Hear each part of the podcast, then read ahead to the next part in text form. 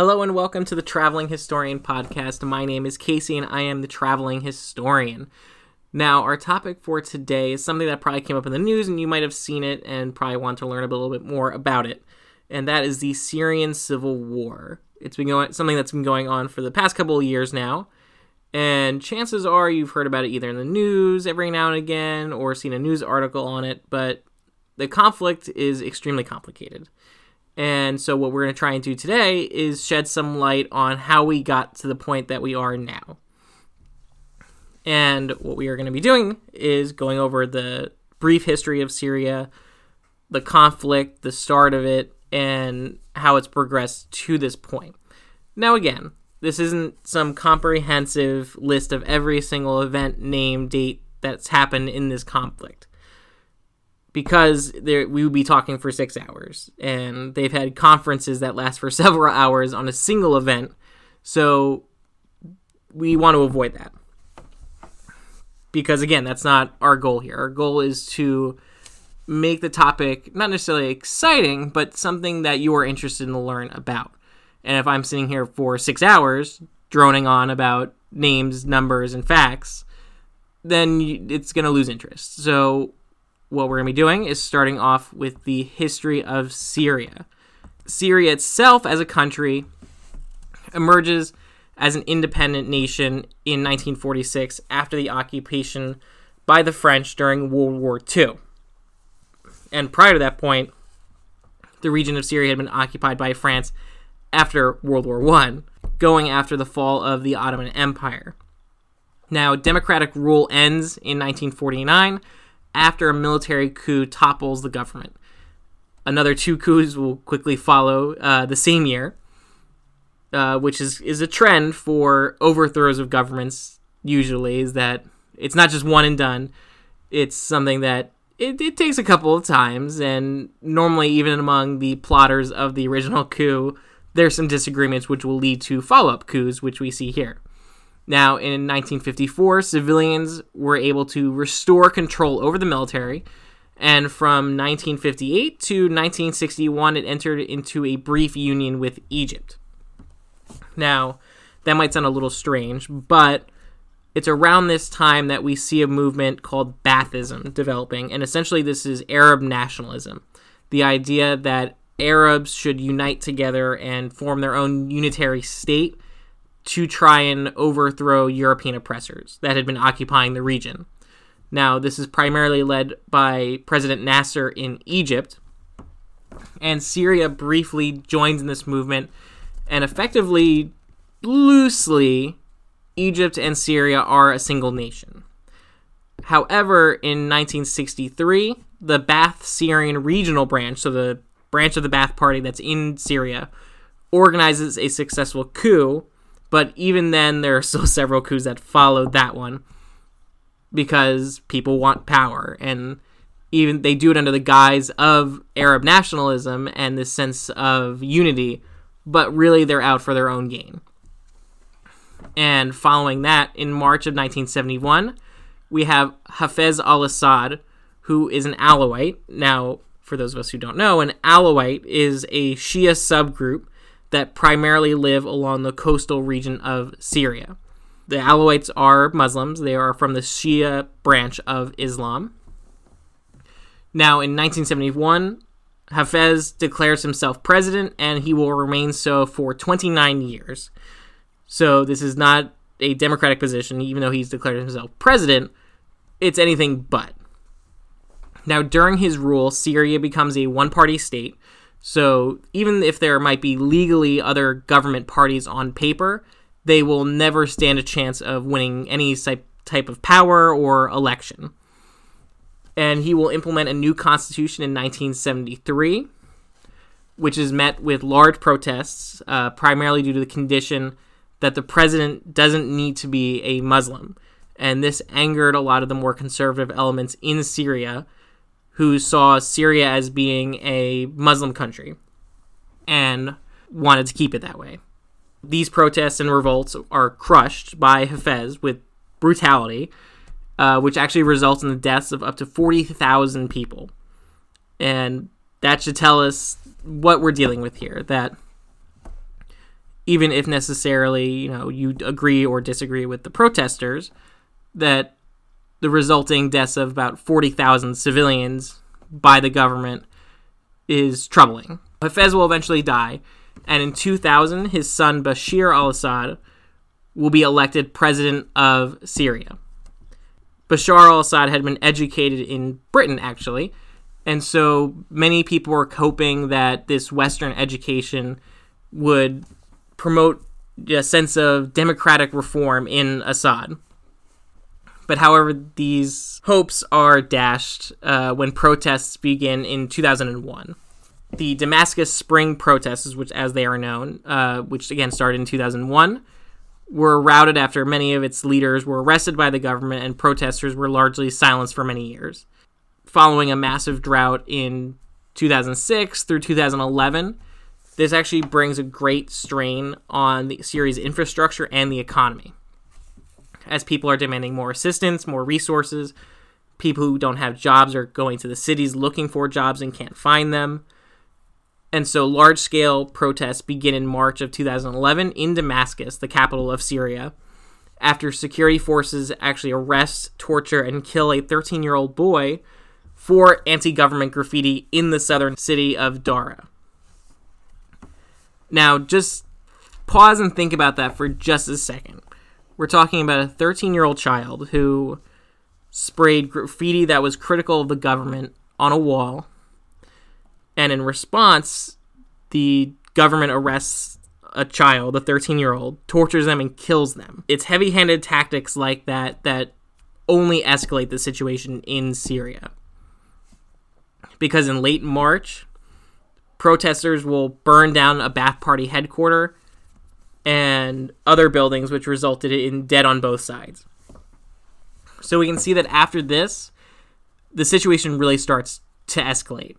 And the death of that thirteen-year-old boy is the catalyst that will eventually propel Syria into civil war. Bashar al-Assad decries these protesters as being inspired by Israel and other foreign actors. So already he's trying to take a step that delegitimizes these protests, and this is nothing unique to Syria in complaining, saying that protesters are paid for by some other country. We see this in a lot of dictatorial countries, you know, Russia, uh, and Ukraine, China, different countries that have one-party states or dictators in power will claim that any resistance against them is not legitimate, normally by being sponsored by another power.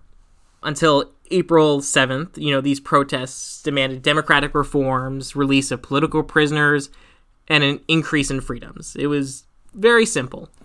And throughout this entire thing, you know, again, we're not going to talk about every single group. And obviously, there is an immense spectrum of people that are protesting with different beliefs in, in and of themselves. You can look at that just in your own country. Look at different protesters. Some will want very modest things. Others will go to the end of the extremes. Again, early on, these protests, they all they're demanding are democratic reforms, essentially. Release of political prisoners and making the society freer. After April eighth, these protests had actually spread to ten major cities and increasingly started to call for the overthrow of the Assad government. So when these protesters see that demands aren't being met, or that security forces are being violent against protesters, it hardens their heart, essentially. And they increasingly see the Assad government as a whole as being corrupt and in need of change. So by April twenty-second, over twenty cities were experiencing protests, and by the end of May, around one thousand civilians and one hundred fifty soldiers had been killed and thousands more arrested. So even during this time when pro- it's still protests, things aren't calm. There is still violence. There is still murders happening. And we can see that in a two-month period, we have a thousand civilians being killed by the government for protesting against it. And many of these early activists are students, that they are university students, uh, middle class, that are being educated, that want these freedoms. And so a lot of the early victims that we see of the revolution and the Civil War are students. They are young adults that want a different life. Now, obviously, this does escalate. And so on June fourth, uh, in the city of Jasir al-Shagur, which is in the northwestern part of the country, members of the security forces actually defect after secret police begin to execute soldiers and police officers who refuse to fire on protesters. Because the worry of the Assad government was that if soldiers and police officers were allowed to get away with refusing direct orders to shoot at civilians, then that could spread to the rest of the ranks. And so they are started ordering secret police to execute these troublemakers. So on June twenty-ninth, later that month, the Free Syrian Army is formed by a group of defected soldiers from the Syrian military with the aim of removing Assad. They release a video statement saying, here's who we are, we are defecting, and this is our goal. We, our goal is to overthrow the Assad government. And this is when the struggle turns from protests with violence to a rebellion, to a the beginnings of the civil war. And so these rebel forces engage in guerrilla tactics against the regime as they continue to crack down on protesters. So these things are coinciding. And we have rebels that are actively in open arm rebellion against the government, still while protesters are in the streets. And again, this shows us that there is this dynamic, this spectrum of people. That there are some people either unwilling, unable, or they don't see the necess- necessity to resort to violence yet. And so this is where we are now. And an Arab League uh, monitoring mission is sent to Syria to try and de-escalate the conflict, but the mission fails after the government will deny observers in active battlefields, which, as you can imagine, for a monitoring mission doesn't help the situation. So this mission outright fails because the government won't allow these monitors into the territories they want to monitor. Now we have several ceasefire attempts that fail, and it's at this point that we have the Hula massacre, which gets committed by supporters of the regime in its small town in northwestern Homs province, which is in the northwestern part of the country. And this results in the deaths of over one hundred civilians.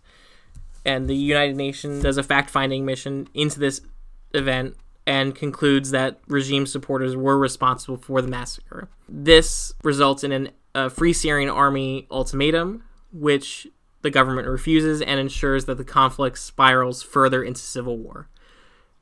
And so once we arrive into early twenty thirteen, rebel forces launched large-scale assaults on government forces, and the regime responds by launching Scud missiles. And Scud missiles are large ballistic missiles.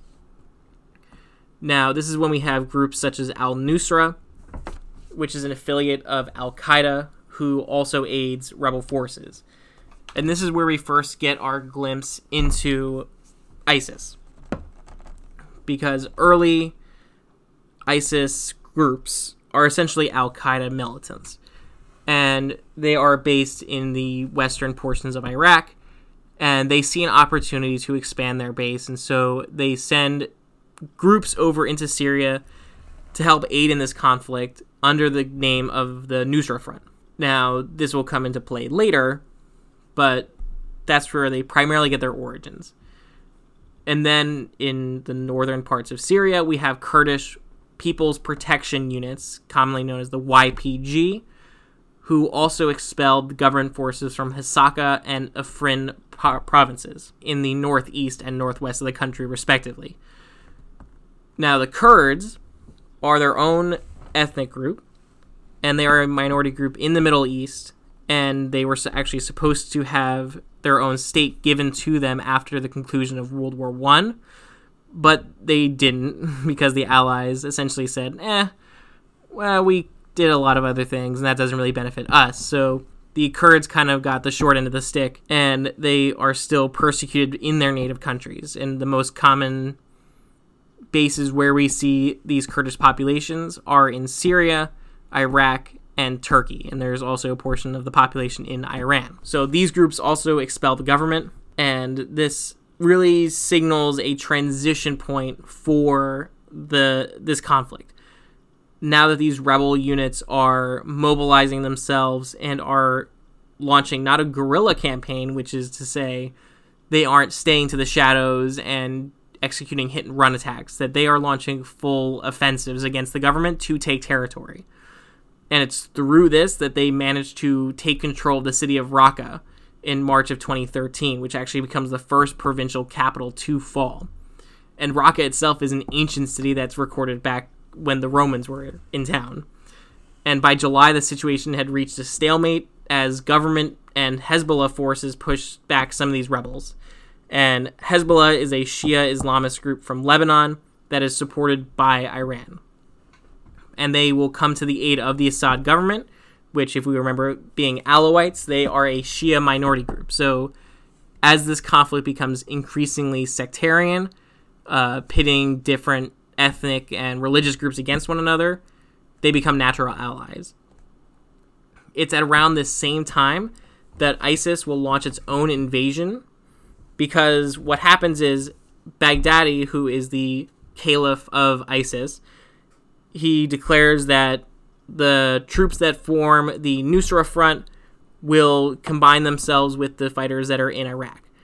And essentially what happens is a bunch of these Nusra fighters don't agree with it. And they say, we aren't swearing our loyalty to you. We are loyal to, to al-Qaeda. And so they break away from ISIS, and there's infighting.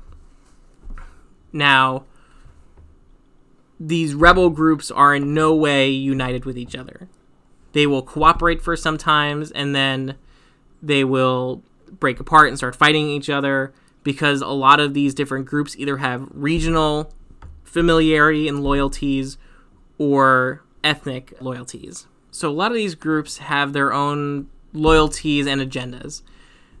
So this leads to a problem where a lot of these groups aren't able to unify with each other, and this becomes a problem that will greatly affect them down the line.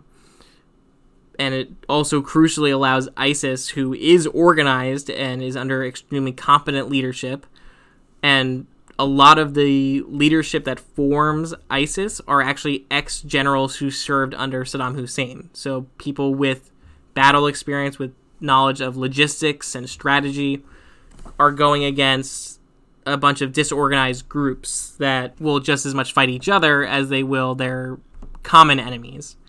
So ISIS is able to launch this attack from eastern Syria, and it results in a lot of territory being captured from rebel groups and the government. Now, by the time we get to August, this will see the first major chemical attack in the war by the Assad regime against a civilian population in Damascus itself, in the capital city, resulting in over a thousand civilians being killed and more than three thousand being wounded. This is despite evidence that the regime had destroyed its chemical weapons stockpiles under the observation of its ally Russia, which was one of the early agreements in the war. So this proved pretty conclusively that this was not the case, that either the regime had hid stores of chemical weapons or that the Russians were actively covering for the Assad regime. In August of two thousand thirteen, the conflict will see its first major chemical attack by the Assad government against the civilian population in the capital city of Damascus itself, which will result in over a thousand civilian deaths and more than three thousand wounded. Now, despite the evidence, uh, the regime continues to deny its usage of chemical weapons. But following this, the U N will demand that Syria give up its chemical weapons, and with Russia being its observer. So essentially, its guarantor saying, yep, we made sure that they got rid of all of their materials, and they are complying. And this is because Russia has a naval port in Syria as an ally of Bashar al-Assad. So the U N trusted that their relationship would, with each other would lead to a positive outcome. However, evidence that emerges later on shows that they did not fully destroy the stockpile of chemical weapons. And it's starting in September of twenty thirteen that ISIS begins its offensive against rebel units and will take most of the eastern part of the country, including the city of Raqqa. And this will become essentially ISIS's de facto capital. Now, we say de facto versus de jure because de jure is legal right. And essentially, ISIS wanted their de jure capital to be in Mosul. Now, the reason it is de facto is because ISIS will place a lot of its leadership here and essentially where it will govern from. And so further on, Raqqa becomes a very important target in the campaign against ISIS. And as mentioned before, this is when we start seeing the major split between al-Nusra and ISIS, uh, as most of al-Nusra chooses to side with the rebels rather than ISIS. And this is primarily because ISIS's global vision is for a global caliphate, an Islamic empire that will go out and conquer the rest of the world. Whereas al-Nusra's goal is in Syria. It doesn't aspire to expand beyond the Syrian boundaries. It has this goal of overthrowing the Assad regime and implementing its own rule of law in Syria alone. Now, the government will take advantage of this infighting and this moment where the rebels are on the back foot, and they are able to reverse many of the early advances that had been made by the rebels in those past months. During all this fighting, it's not as if there isn't something going on in the back room. Now, since the beginning of the conflict, there were several attempts that had been made to end the violence, but all of them had failed. Part of the difficulty was that the Syrian government refuses to negotiate with any opposition group because it labels all of them, regardless of what they espouse, as being terrorists. And so, as you can imagine, that puts a hamper on negotiations. And they aren't even able to be in the same room as each other. And the United Nations envoy to Syria actually has to essentially act as a, an owl and go back and forth between these two groups in different rooms and say, well, they are demanding this. And then hear what that side has to say. Then go back to the other room and say, well, this side's now demanding this. And that doesn't make for a positive source of conversation. And so that leads nowhere. In February of two thousand sixteen is when we get the United Nations announcing that it will begin a formal process to achieve peace in Syria, which is being negotiated in Geneva. And that conference is still going on today, so that hasn't concluded. Now, the opposition, again, being extremely disjointed, but the most internationally recognized group that represents the opposition is the Syrian High Negotiations Committee, who will negotiate on the behalf of the Syrian rebels as much as they can.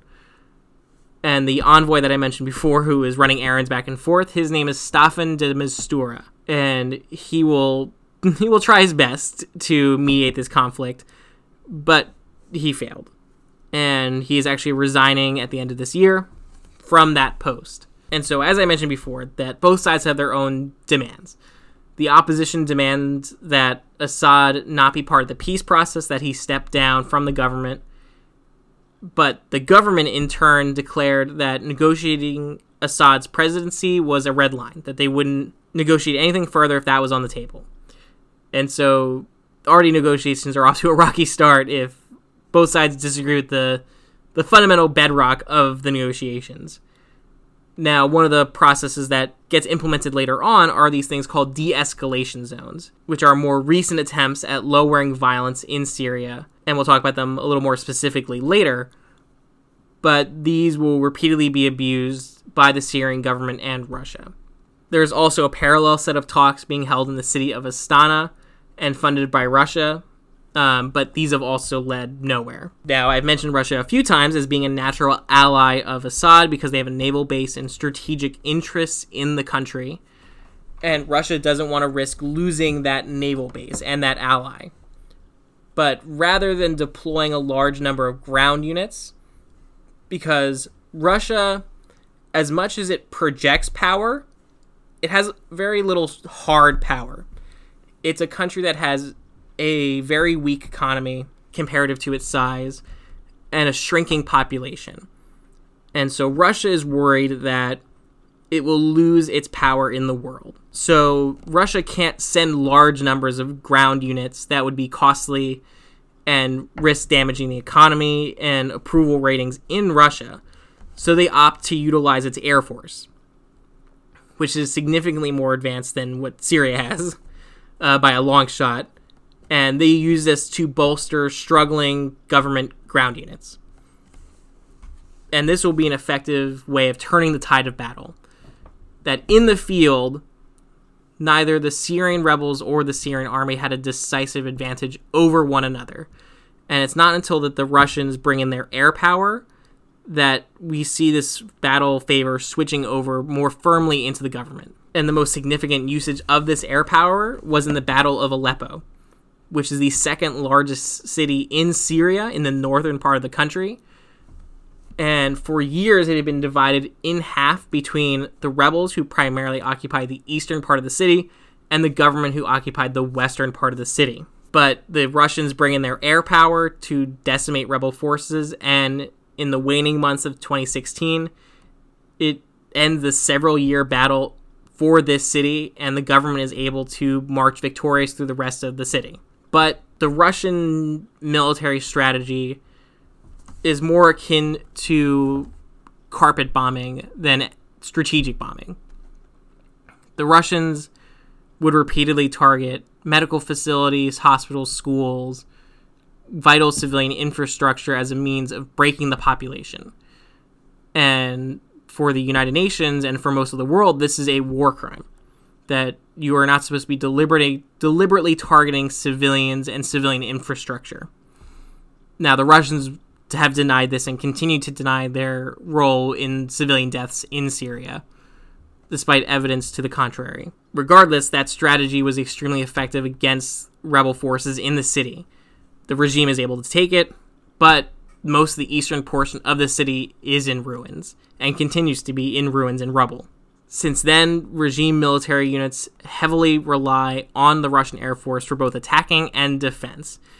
And this will essentially make the conflict go into a stalemate, because the rebels will launch several offensives that will gain a significant amount of territory, but when the Russian Air Force enters the fray, they have no ability to counter it. They have no anti-aircraft weapons that can threaten these Russian aircraft, and so they are open pickings for these Russian military aircraft. As a part of this strategy, Russia has also stepped up shipments of both weapons and vehicles to bolster these regime forces. And the forces that Russia primarily deploys on the ground aren't regular military. Instead, they are private military contractors. They are a P M C, a military company, known as uh, Wagner. And this group has gone under several rebrandings. But this group allows Russia to operate effectively in the field, on the battlefield, but do it under the radar. And so if this group suffers a large amount of casualties, it will go essentially unnoticed because they aren't being listed as K I A on Russian government records. And so what they do is they are able to effectively help the government win back territory and bolster defensive lines with Russian units that are under the table, essentially. But this intervention is met with global criticism against Russia because of that spike in civilian deaths that I mentioned earlier, strikes against civilian infrastructure, as well as using its veto power in the United Nations Security Council to protect the Syrian government from facing any action over those chemical weapons that we mentioned earlier. And as a sidestep for that, Russia is one of the permanent members on the United Nations Security Panel, the group that is responsible for implementing security operations. So if the U N were to approve a military operation in another country, the United Nations Security Council has to vote for it unanimously. If one country in that group says no, it vetoes it, then the mission will fail.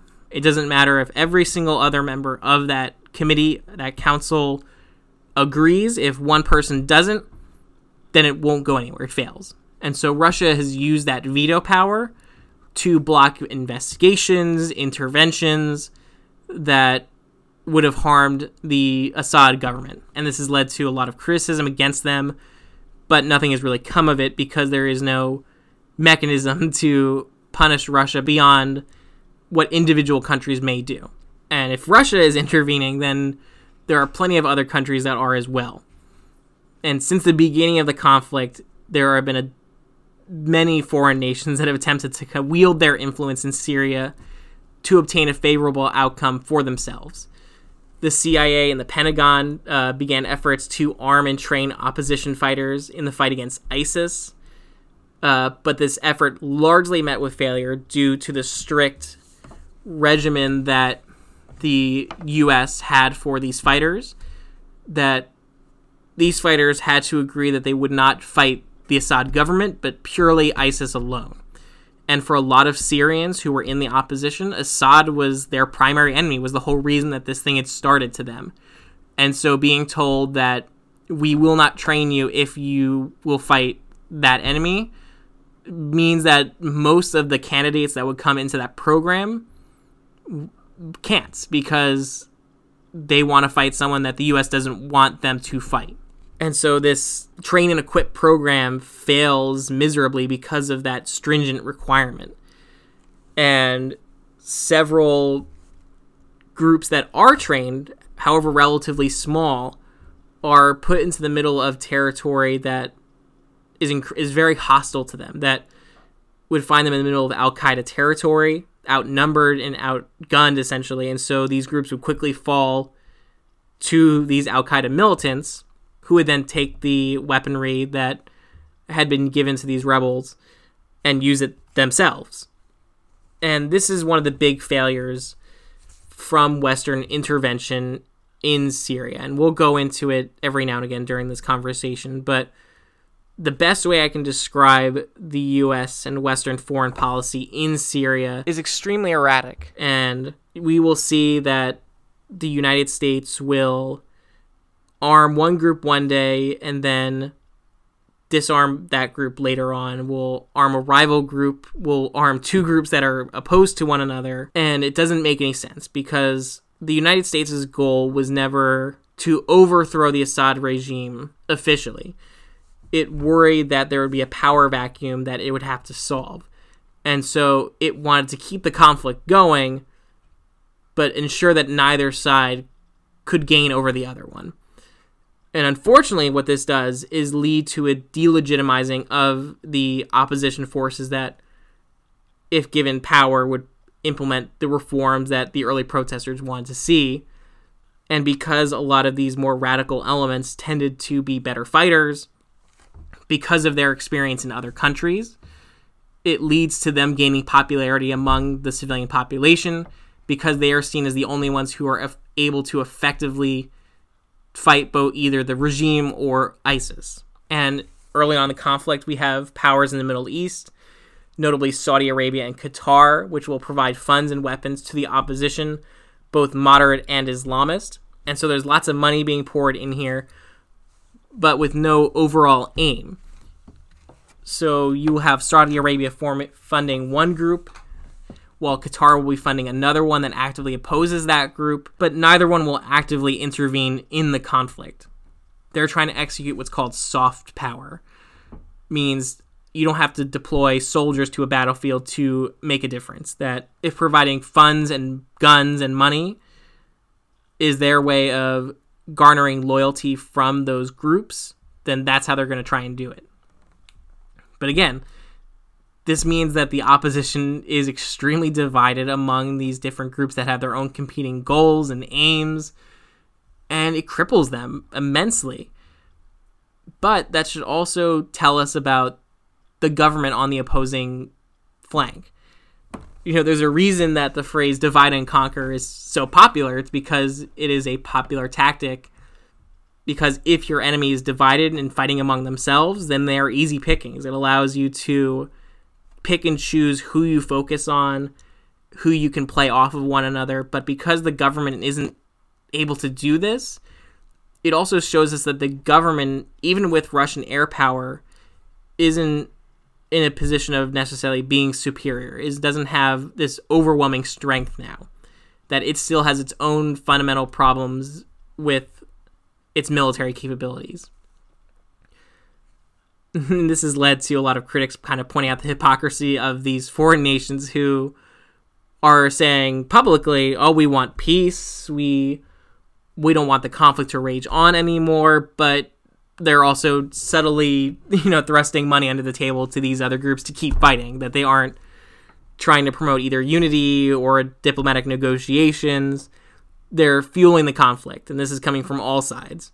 And the Assad government enjoys heavy foreign involvement from the Lebanese Hezbollah group, uh, sending massive amounts of formations and military fighters into Syria, along with Iranian militias, uh, because Iran will emerge as one of the key supporters of the Assad government, being another Shia power who doesn't want to see either American influence or its position threatened in Syria. So we see a lot of Iranian militias being sent to Syria. We see a lot of officers from the Iranian military being sent to Syria to help train and organize government forces. Uh, again, the Russians have their own military units and air power assisting the government.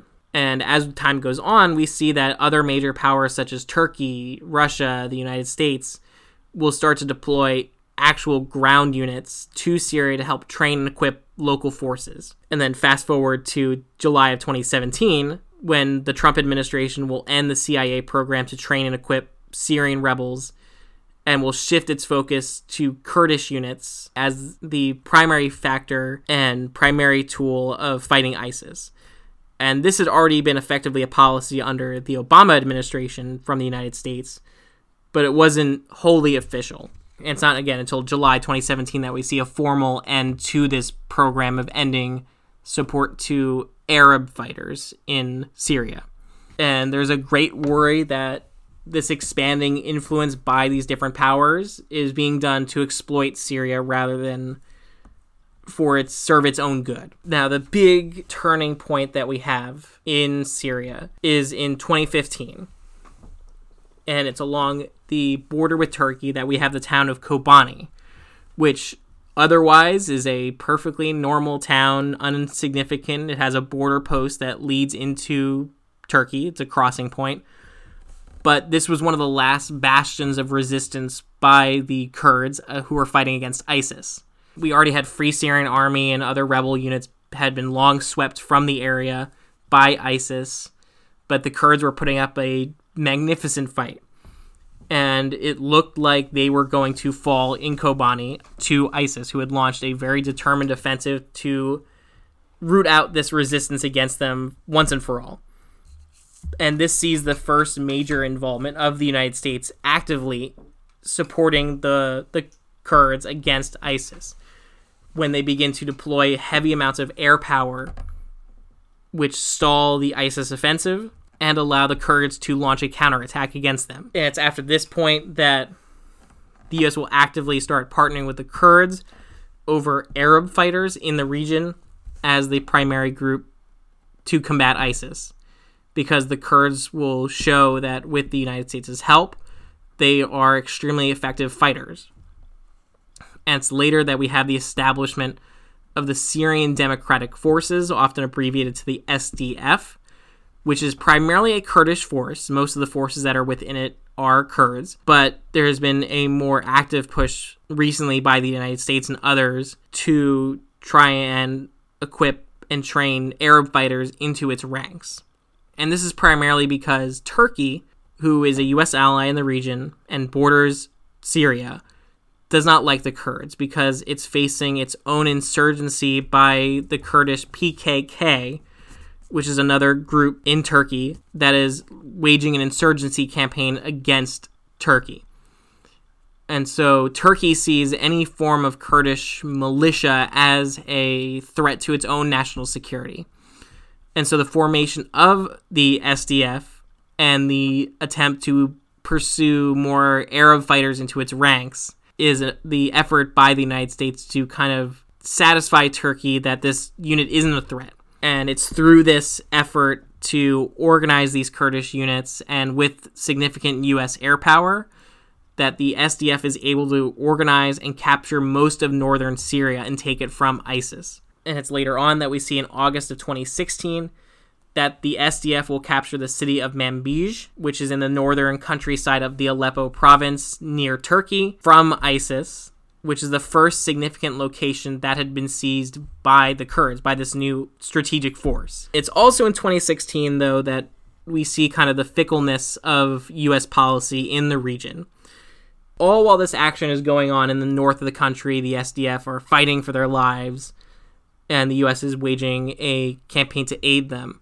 In the far south of the country, in the desert region, on the border of Iraq and Syria, the U S has gathered together a bunch of vetted Arab fighters. So these are young men that have been vetted by this, the U S government as not being security threats, and have been trained and equipped by the United States at this border post, known as Al-Tanf. And this is in the middle of the desert, like I said. And so they've been actively training and equipping these fighters there. And the reason is because they are preparing for an operation that they hope will essentially cut ISIS's territory in half. And we have to kind of imagine the geography of the region just to kind of give us an accurate picture of what they're trying. The Euphrates River runs through Syria and into Iraq. And the Euphrates is ISIS's main thoroughfare, essentially. It's his main bulk of the territory, where a lot of the populace is based. A lot of these towns and cities, Raqqa is along the coast of, along the riverbanks of the Euphrates, and a lot of these other important strategic centers. And along the border of Iraq and Syria, there are two towns. There's one named Al-Bukamal and one named Al-Kam. And so what the United States was planning on doing was having this new rebel force called the New Syrian Army, which, again, it had been trained and equipped by the United States, along with Iraqi tribal forces, to launch a joint attack together and capture both sides of the border, essentially cutting ISIS in half. That was the goal. Now what happens is this offensive is launched, but unfortunately these Iraqi tribal units kind of give away the surprise, and ISIS notices their movements and so begins to prepare for the attack. That being said, early on in the offensive, in the first few hours, the New Syrian Army is able to take its initial objectives along the outskirts of the city of Al-Bukamal, with the United States providing air cover overhead as per the mission plan. However, it's at this time that the United States receives intel about an ISIS convoy that's near Fallujah in Iraq. And given that there was an offensive by the Iraqi government toward the city that was impending, the United States saw this as a strategic opportunity. So what it did was removed all the aircraft over the New Syrian Army as it was fighting against ISIS to go and strike this convoy. But what that does is it leaves the New Syrian Army without any air cover and the ability to counter ISIS attacks, which had been prepared and waiting for them. And without this crucial air support, they are routed and most of the attacking force is killed. And so you can see how that kind of puts the U S in a bind and kind of earns the animosity of a lot of different rebel groups who see the U S as having abandoned strategic partners in the region. There are several U S policymakers in the government that will come out against this move as abandoning our allies and seeing it as a missed opportunity, to kind of put it very lightly. But again, this makes the Syrian rebels look at the United States and say, why should we trust you? And then not only that, but then to have the United States switch its support over to a, essentially a rival faction in the war, essentially puts the United States out of the goodwill of any rebel groups that still had goodwill for it. And beginning in late August of twenty sixteen, Turkey, along with its own group of Syrian rebels that it had trained and equipped in Turkey, began Operation Euphrates Shield, which is launched in the northern countryside of Aleppo province to help secure the border from ISIS and block further advances by the Kurdish S D F. So the Turkish have this joint goal in mind. They, one, want to secure the border against ISIS. They don't want ISIS bordering it anymore, understandably. But they also want to prevent the Kurds from expanding any further. Because as we mentioned, the city of Manbij, which is held by the Kurds at this point, is only a thro- stone's throw away from another territory that the Kurds hold but have not connected to yet. And this is the province, this is the region of Afrin, which is another Kurdish bastion in the mountains in the far northwest of Syria. And so the Turks desperately want to prevent the Kurds from uniting these areas and es- essentially locking Turkey out of the entire border region. So the Turks prepare this Free Syrian Army force, and they are able to do it. They are able to largely secure their objectives. They seize a large uh, town, small city named Al-Bab in the northern countryside of Aleppo, and are able to successfully block the Syrian Democratic Forces from joining up with each other. It's also this time that we have, with the significant aid of Iranian Russian forces, the government also begins to push ISIS forces further east, and even eventually capturing the ancient city of Palmyra uh, in March of twenty seventeen.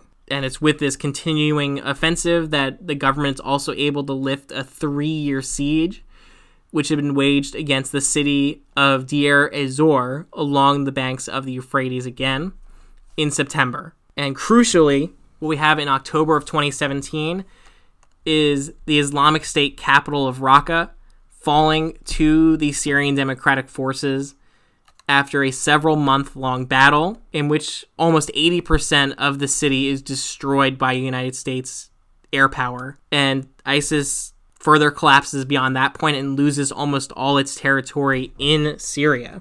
Going on, we have another offensive by the Turkish Free Syrian Army along with Turkish forces against that region of Afrin that we mentioned earlier, codenamed Operation Olive Branch, and sees further Turkish involvement in the war along with the establishment of the so-called National Army, which is the first major attempt by an outside power to try and unify these opposition forces and to create a method of returning refugees into Syria. Because all while this has been being fought over, the conflict in Syria has caused the worst refugee crisis since World War Two. And that is no small feat if we think about those conflicts. And so Turkey is one of the largest hosts of refugees in its country, and that puts a strain on its economy. And so what it wants to do is not only create a reliable partner that it can utilize in Syria, but it also wants to try and return a lot of these refugees home. And going back to what I said about this attempt to create these demilitarized zones, almost these de-escalation zones in Syria, which is partly negotiated by Turkey, Russia, Iran, and the United States. These are set up along rebel-held territories, but what they are really is what they really are is a way for the government to stop fighting essentially on all fronts at once and choose to concentrate on whatever pocket it wants to concentrate on at any given moment. And this allows the government to essentially crush most of the pockets of resistance against its rule. And so at this point, the only major forces of opposition that are left in Syria are in the northern and eastern parts of the country, whereas previously they had been in the northern, eastern, in the middle, in the south, in the west, in all areas of Syria. There were pockets of resistance, but at this point, there's only a few. And Turkey is trying to employ its own strategy of trying to unify these rebel groups. In the northern part of the country, it benefits from almost having a free hand in being able to try and rebuild a lot of critical civilian infrastructure, to try and organize rebel groups that aren't accustomed to working together, and also crucially trying to set up a base for the Syrian interim government to base itself and form a legitimate political body against the Assad government. Now, in what is commonly known as Greater Idlib, which is the province that most of the rebel-held territory is focused on, but it also includes parts of other provinces, hence the Greater Idlib. Idlib is a major battleground among different factions, whereas the northern part of the country that's under Turkish control primarily has a lot of moderate rebel forces. The Greater Idlib area is home to moderates all the way to extreme radical jihadists. And these groups are constantly fighting one another. And so what Turkey has been trying to do is form a quasi-alliance between the more moderate and moderate Islamist factions in that region. And these are known as the National Liberation Front, or the National Front for Liberation, depending on who's talking. And they are facing off against a coalition of more radical Islamists known as Hayat Tahrir al-Sham, otherwise abbreviated to H T S. And these groups are trying to wage a war against one another, essentially, while there is no fighting against the government as a part of these de-escalation agreements. But no, so far, n- neither of them have effectively won out over the other one. And this is part of the Turkish strategy to kind of slowly delegitimize these Islamist groups, that they are not the strong ones in the park. As we discussed earlier, the reason that these radical groups were able to gain prominence in the first place is because they were effectively combating the regime and the government and rather rebel groups. So Turkey is trying to undo that confidence in those groups, but it's going to take a while. And effectively right now we have a stalemate where the Syrian Democratic Forces essentially control almost all territory east of the Euphrates River, along with the city of Manbij west of it. There is still a small ISIS pocket that is along the Euphrates River, and that's to combat the narrative that ISIS has been defeated. It has not been. Not only because it still holds concrete territory in Syria, but because largely ISIS is now retreating underground. It is becoming a guerrilla force once again as it started out. And in Syria alone, the United States estimates that there are about two thousand ISIS fighters that are still there, with an overall estimate of about ten thousand in both Iraq and Syria. So ISIS is by no means defeated, even though it might have been largely defeated on the field of battle. It has retreated back to the shadows again. And more evidence is being uncovered about the government of Bashar al-Assad, who, according to the Syrian Observatory of Human Rights, along with the United Nations, has killed a majority of the civilians in the war. And intelligence has also uncovered large-scale executions at prison camps in government territory. And this will be done where they will execute prisoners and then throw them into large crematoriums to rapidly get rid of the bodies and to get rid of any evidence that that has happened. Most of the areas that have been recaptured by the government remain in ruins, partly because, like I said, the Russian and government strategy is essentially if you level the whole city, then there's no one to fight against you. It goes back to an old crusader saying that says, ah, kill them all and God will sort out the rest. And that medieval idea has transcended to the modern age with this strategy. And because the, the Assad government has lost a lot of crucial infrastructure, agricultural land, and oil fields, it no longer has the financial capital to rebuild its territories. And as I mentioned before, the Russian economy is not strong enough to spend billions of dollars on reconstructing Syria. And so the situation is a very somber one that even though the government has taken a lot of these territories back, they can't rebuild any of them. And what rebuilding has happened is extremely limited. And a majority of these refugees aren't coming home because they fear the repercussions of having fled. And there are plenty of cases that have been emerging from government areas that have been recently recaptured, where rebel groups and civilians have signed what are called reconciliation agreements with the government that essentially forgives their crimes of either rebellion or dodging conscription. But the government has been arresting these activists anyway, and either sending them to these prisons or conscripting them into the military again. And so refugees abroad don't largely want to return to those areas because they fear for their own lives and their own safety. Even civilians that are dual citizens aren't spared from that fate. It was recently in the news that a young Syrian woman who was a dual citizen from Syria and the United States early on in the conflict, who had gone to Syria to work with international aid organizations to help civilians that were being injured, was arrested by the Syrian government, tortured, and executed.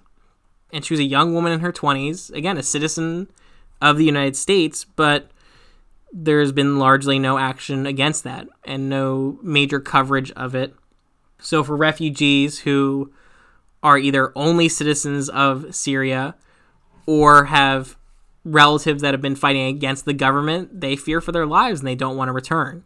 But part of the initiative to try and combat that has largely fallen into Turkey's hands. And in the areas that Turkey almost fully occupies along with the National Army, um, it's helped to repair communities in northern Syria and organize a number of rebel groups, like I said, to form more professional, not only military groups, but also not having militias patrol the streets, but rather actual police departments and military police to try and crack down on abuses by these fighters that used to be allowed to do whatever they wanted with impunity. They've helped to rebuild hospitals and schools in northern Syria. Now, obviously, there's a flip side to that because, unfortunately, no one does anything out of the good of their heart. In a lot of these cases, Turkey is essentially trying to create a loyal population that it can use to protect itself, to work against the Kurds. We don't necessarily know the long-term game of what will happen with these groups, but in the schools, Turkish is taught as a secondary language. Degrees that are earned in schools in Syria, in opposition areas, are accepted in Turkey, which is not true of anywhere else in the world. That if you earn a university degree in a Syrian rebel held university, it could literally have the exact same curriculum as the government territory does, but no one will accept that degree. So Turkey has started accepting those.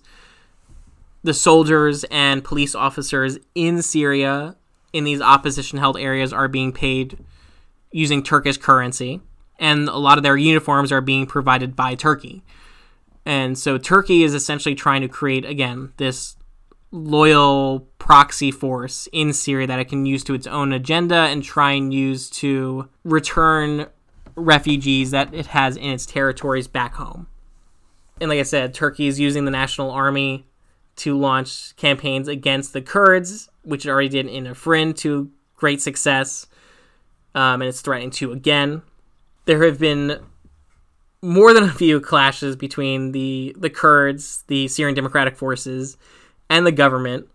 Um, one such incident involved U S airstrikes against not only government forces, but actually that Russian private military company, the Wagner company, which resulted in over a, a hundred government casualties. And both Israel and Iran appear to be on the verge of conflict in Syria, as Israel sees Iran as a vital threat to its national security and targets both Iranian units along with Hezbollah units in Syria as it tries to avoid another war between itself and Hezbollah.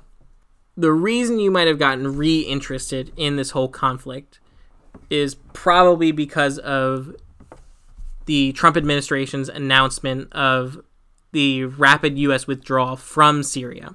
And like I said before, the United States policy in Syria has gone back and forth between the years. Our poor support of moderate rebel groups early on meant that they lost a good measure of credibility with civilians and other groups that would have joined their cause. And this led to the rise of these radical elements. And given that some of them had combat experience, again, were able to perform better against these government units and were able to attack moderate groups and gain their weapons, which again led to the populace seeing them as being stronger and offered support to those groups. There were cases where the Pentagon and the C I A would have their own train and equip programs, and the groups that they were training would be fighting against one another. So there was no effective unitary Syria strategy, because the United States has seen its foreign policy interventions as being failures. And unfortunately, the United States hasn't found a middle ground in its interventions. Either goes way too hard or way too soft. The way too hard would be an example like Iraq, where after we invaded, we essentially dismantled the entire government and decided to build it from the ground up. And that more or less happened the same way in Afghanistan. And again, that's vastly simplifying those conflicts, but that would be the example of the U S trying the hard way to rebuild a country. On the flip side of going too soft, in Libya, the U S government bombed Gaddafi's forces, but then when the war was over and these rebels asked for United, for U S help to help rebuild, the United States said, no, we're not getting involved further, and left. And that's caused Libya to continue to be a multi-divided country that has no single unified government. The U S was more interested in exhausting Assad and than overthrowing him. And that further damaged the abil- ability to appeal and the credibility of the rebels. In northern Aleppo, the U S would launch occasional airstrikes in support of the F S A, the Free Syrian Army, but would not do it in other ones. Forces that were trained and equipped by the United States would be deployed inside hostile territory with small numbers that would be easily defeated by more radical elements. And as as I mentioned before, the incident involving the New Syrian Army showed that not only did the U S drop the ball, but also lost a good amount of faith among the opposition. And that shift toward the Kurds as its primary partner in Syria further alienated a lot of people. And this erratic support by the United States unsurprisingly led to a lot of anger among the Arab fighters in the region, the Free Syrian Army.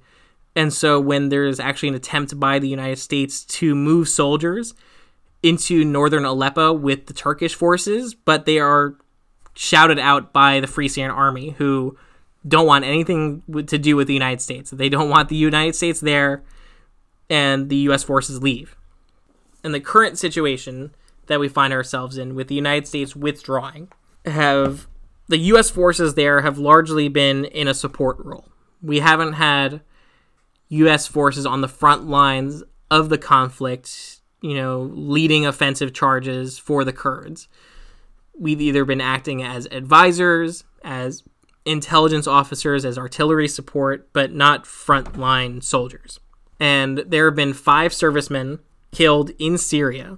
But on the flip side, there have been thousands of casualties among the Kurds and the Syrian Democratic Forces in comparison, which, considering the size of the overall operations and the amount of casualties that have been sustained in the conflict, is extremely low. And a rapid withdrawal of forces is extremely short-sighted because it doesn't allow for a proper handoff to our allies in the area. And that's not to say, you know, I'm taking a position on either side of the aisle, but the U S has a tendency to create its own enemies, essentially. And if we were to rapidly withdraw, then that makes the Kurds vulnerable to Turkey, who has been waiting to attack them for a long time and has been waiting for the opportunity. So Turkey has already announced its intentions to essentially eliminate the Kurds and the Syrian Democratic Forces from northeastern Syria. And this makes the Kurds extremely nervous because not only do they not want to fight another conflict, but they don't want to die, which is should be fairly common sense. And this is just going to cause, you know, further destruction, death, and refugee problems as people will flee the violence. And more importantly, the Syrian Democratic Forces have already shown kind of a willingness to use the regime in Russia for its own defense against Turkey if it sees the opportunity to. So depending on the stated goal of our involvement in Syria, potentially a lot of these areas that have been captured by the Syrian Democratic Forces could be simply handed over to the government and Russia, which would undo a lot of the United States and Western coalition's efforts in Syria.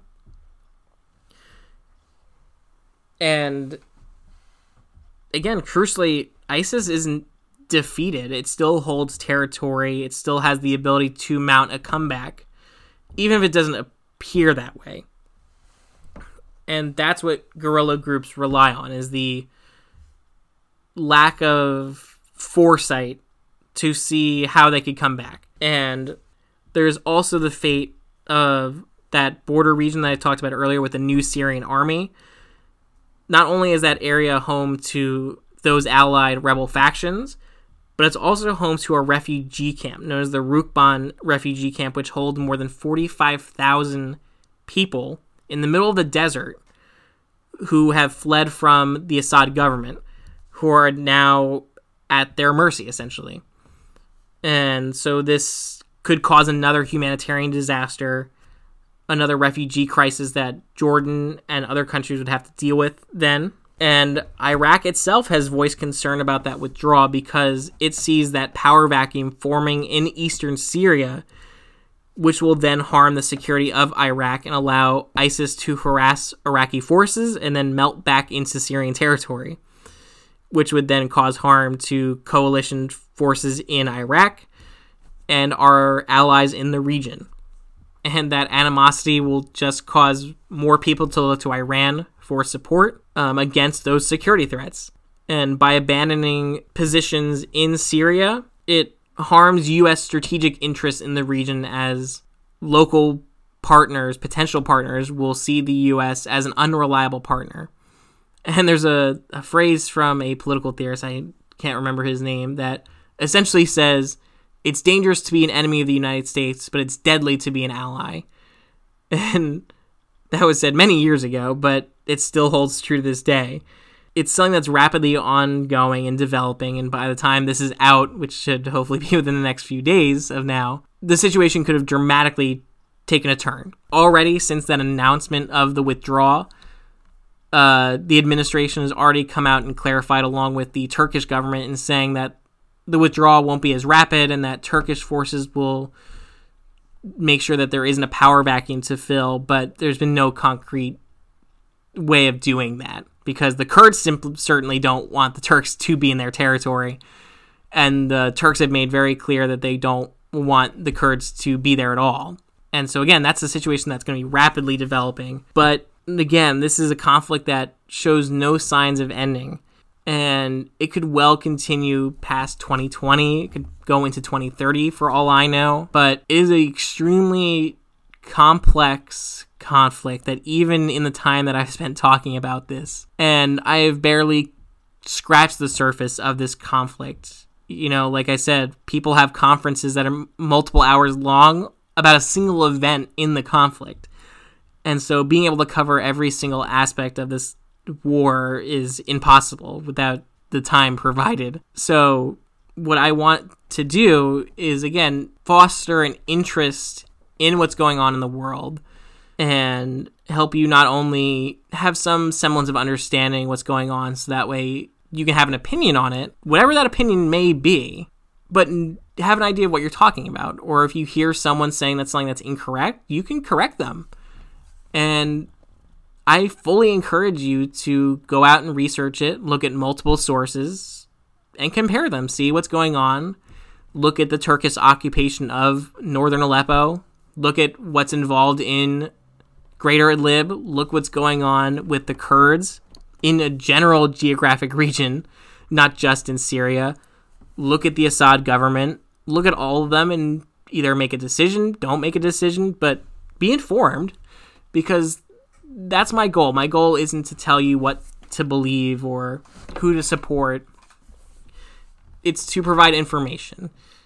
And next time we won't be talking about something so modern. We're going to be going back into the past, very, very long time. But to end on a on a more pleasing note, I'm going to be doing a giveaway um, of a hard copy book called The Fall of the Roman Empire. And so if you would like to enter to win that book and have it mailed to you, free shipping, then if you go to my Patreon page at patreon.com slash traveling historian, all you have to do is become a patron and leave a comment about something that you would like to talk about in the future, uh, questions you might have about a topic that we've already discussed, and I will randomly pick the winners a week from now. And I will announce it on the next podcast who will win that nice copy of the book. And I will see you all next time.